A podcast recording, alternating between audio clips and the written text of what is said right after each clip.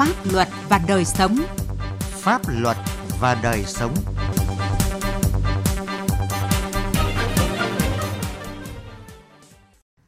Thưa quý vị và các bạn, chương trình Pháp luật và đời sống hôm nay xin chuyển đến quý vị và các bạn những nội dung chính sau đây.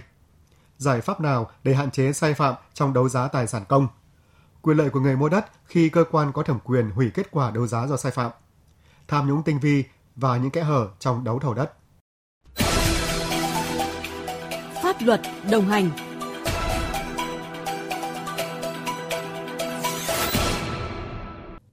Thưa quý vị và các bạn, hàng loạt vụ án liên quan đến sai phạm về đấu giá quyền sử dụng đất bị cơ quan chức năng phát hiện trong thời gian gần đây khiến dư luận xã hội bức xúc. Hậu quả từ những cuộc đấu giá này là ngân sách nhà nước bị thất thoát những khoản khổng lồ.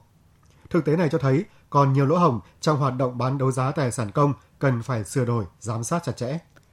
Ngày 9 tháng 11 vừa qua, cơ quan cảnh sát điều tra công an thành phố Hà Nội đã khởi tố bắt tạm giam Nguyễn Thị Loan, Chủ tịch Hội đồng Quản trị Công ty Cổ phần Y Dược Vimedimax cùng 7 nghi phạm để điều tra về tội vi phạm quy định về hoạt động bán đấu giá tài sản.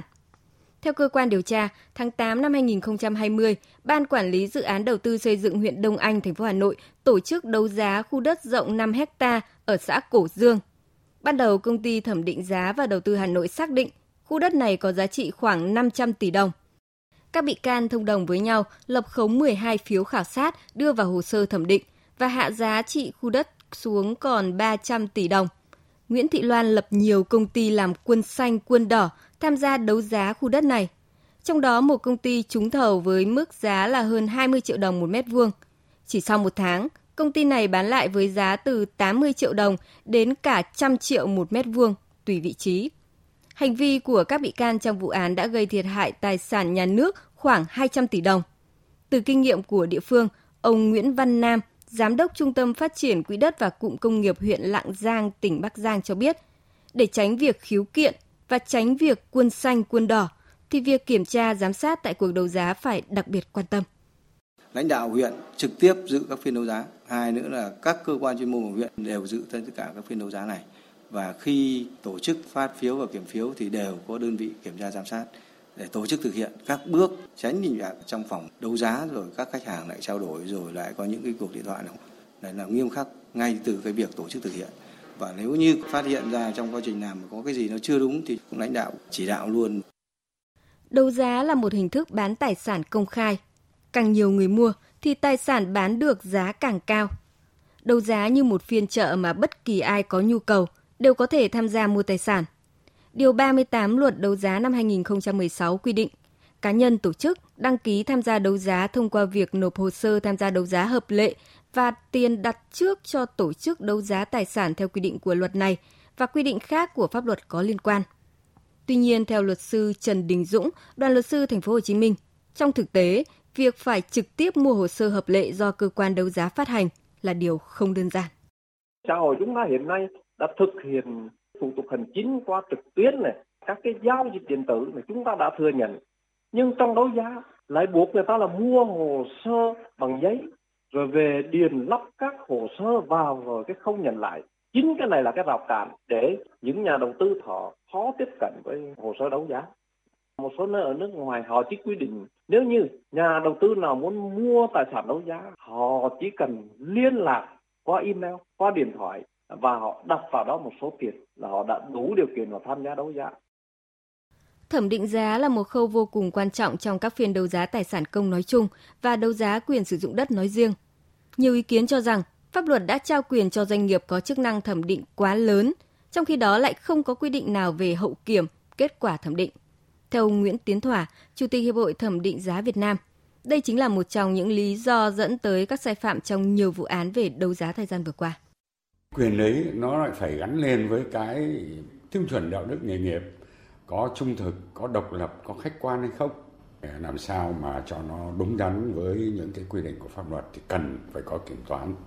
Mà tốt nhất là cái đơn vị khách quan là đơn vị kiểm toán và để hậu kiểm tất cả những cái kết quả mà các doanh nghiệp thẩm định giá đã làm phục vụ cho công tác đấu thầu và một số những cái hoạt động mà mua sắm tài sản từ ngân sách nhà nước. Thông đồng trong đấu giá gây thất thoát tài sản để trục lợi đang là vấn đề nóng hiện nay. Để giải quyết vấn đề này, cần phải tăng cường giám sát của các cơ quan quản lý, công khai minh bạch trong quy trình thực hiện bán đấu giá và có chế tài mạnh trong xử lý vi phạm để đảm bảo việc thực thi pháp luật hiệu quả, nghiêm minh, góp phần bảo vệ tài sản nhà nước, quyền và lợi ích hợp pháp của công dân.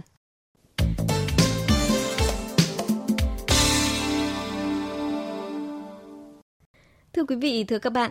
liên quan đến vụ việc vi phạm pháp luật của Chủ tịch Hội đồng Quản trị Công ty Cổ phần Y Dược Vimedimax Nguyễn Thị Loan,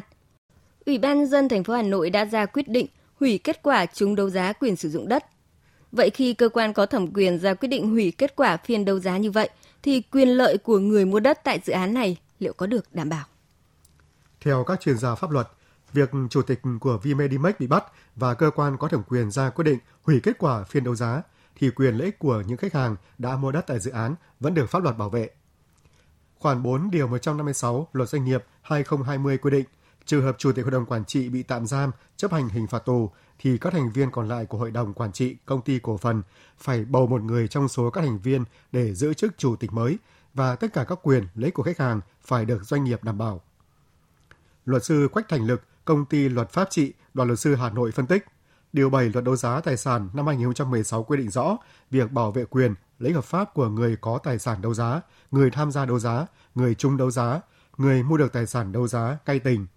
Theo đó, cơ quan nhà nước có thẩm quyền có trách nhiệm bảo đảm việc thực hiện quyền lấy hợp pháp của người có tài sản đấu giá, người tham gia đấu giá, người chung đấu giá, người mua được tài sản đấu giá ngay tình. Trong trường hợp này thì công ty VDMX đã có hành vi dìm cái giá thầu vi phạm cái điều 72 của luật đấu giá tài sản nên quyền lợi của Vmedimax không được bảo vệ. Còn cái người mua quyền sử dụng đất của công ty thì sẽ được bảo vệ vì họ là người thứ ba ngay tỉnh và nhà nước dù nó có hủy kết quả đấu giá đi nhưng không thể thu hồi được cái quyền sử dụng đất. Đối với quyền lợi của khách hàng đặt cọc mua đất tại dự án, luật sư Nguyễn Hữu Toại, giám đốc công ty luật Hừng Đông, đoàn luật sư Hà Nội khẳng định toàn bộ số tiền thu lợi bất chính sẽ bị tịch thu xung công quỹ hoặc trả lại cho tổ chức cá nhân đã bỏ tiền ra để mua các lô đất của dự án này. Đối với các tổ chức cá nhân đã nộp tiền đặt cọc hoặc đã nhận chuyển quyền các lô đất của dự án này thì doanh nghiệp phải thanh lý hợp đồng, hoàn trả lại tiền và bồi thường thiệt hại cho các tổ chức cá nhân có liên quan. Trường hợp doanh nghiệp không tự nguyện trả lại tiền và bồi thường thiệt hại thì những người đã nộp tiền cho doanh nghiệp có thể yêu cầu các cơ quan bảo vệ pháp luật xem xét giải quyết theo quy định của pháp luật người dân có quyền khởi kiện doanh nghiệp để yêu cầu doanh nghiệp đấy phải trả lại toàn bộ tiền đã thu của người dân. Cái thứ hai là có thể yêu cầu doanh nghiệp phải phạt cọc bằng một cái khoản tiền mà người dân đã trả cho doanh nghiệp. Cái thứ ba là người dân có quyền yêu cầu doanh nghiệp bồi thường các cái thiệt hại phát sinh từ cái việc giao dịch dân sự không thành công do lỗi của doanh nghiệp. Theo luật sư Nguyễn Đức Hùng, Phó Giám đốc công ty luật TGS, đoàn luật sư Hà Nội, người dân đã mua đất tại dự án cần liên hệ với các cơ quan nhà nước có thẩm quyền, kiến nghị có các biện pháp phù hợp để bảo vệ quyền lợi hợp pháp của mình. Họ có thể yêu cầu các cơ quan tiến hành tố tụng đang điều tra giải quyết vụ án là đưa mình vào tham gia tố tụng với vai trò là người có quyền lợi và nghĩa vụ liên quan để sau này khi tòa án xét xử và giải quyết ờ, vụ án thì họ có thể yêu cầu tòa án ra những cái phán quyết để buộc chủ đầu tư có trách nhiệm hoàn trả cái số tiền đã thanh toán cũng như là bồi thường những cái thiệt hại mà họ đã phải gánh chịu do cái hậu quả của những cái hành vi trái pháp luật dẫn đến cái việc mà cái kết quả bản đấu giá bị hủy bỏ. Với trường hợp cụ thể tại khu đất 5 hecta xã Cổ Dương, huyện Đông Anh, để đảm bảo quyền lợi, nhà đầu tư cần theo dõi thông tin về tình hình hủy kết quả đấu giá và toàn bộ quá trình bàn giao lại tài sản đấu giá của bên trúng đấu giá cũ và bên giao dự án và với bên chúng đấu giá khi đấu giá lại hoặc bên được giao dự án mới. Đồng thời có ý kiến đề nghị các cơ quan chức năng để được xác định là người có tài sản ngay tình và được bảo vệ theo đúng quy định của pháp luật.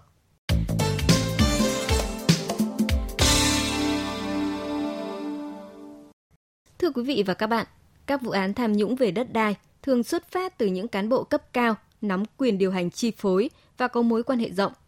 Vì vậy, sai phạm xảy ra rất ít khi bị phát hiện – Dạng tội phạm này là một kiểu tham nhũng tinh vi cần được ngăn chặn kịp thời. Nhắc đến các kẽ hở trong đấu thầu đất, các chuyên gia pháp luật phân tích, các quy định của pháp luật hiện hành cho thấy Chủ tịch Ủy ban dân cấp tỉnh là người phê duyệt giá đất khởi điểm do Sở Tài chính và Sở Tài nguyên và Môi trường xác định dựa trên bảng giá đất và hiện nay bảng giá đất có sự chênh lệch rất lớn so với giá thị trường. Việc phê duyệt giá đất khởi điểm được quyết định bởi một cá nhân nên có thể có sự không minh bạch.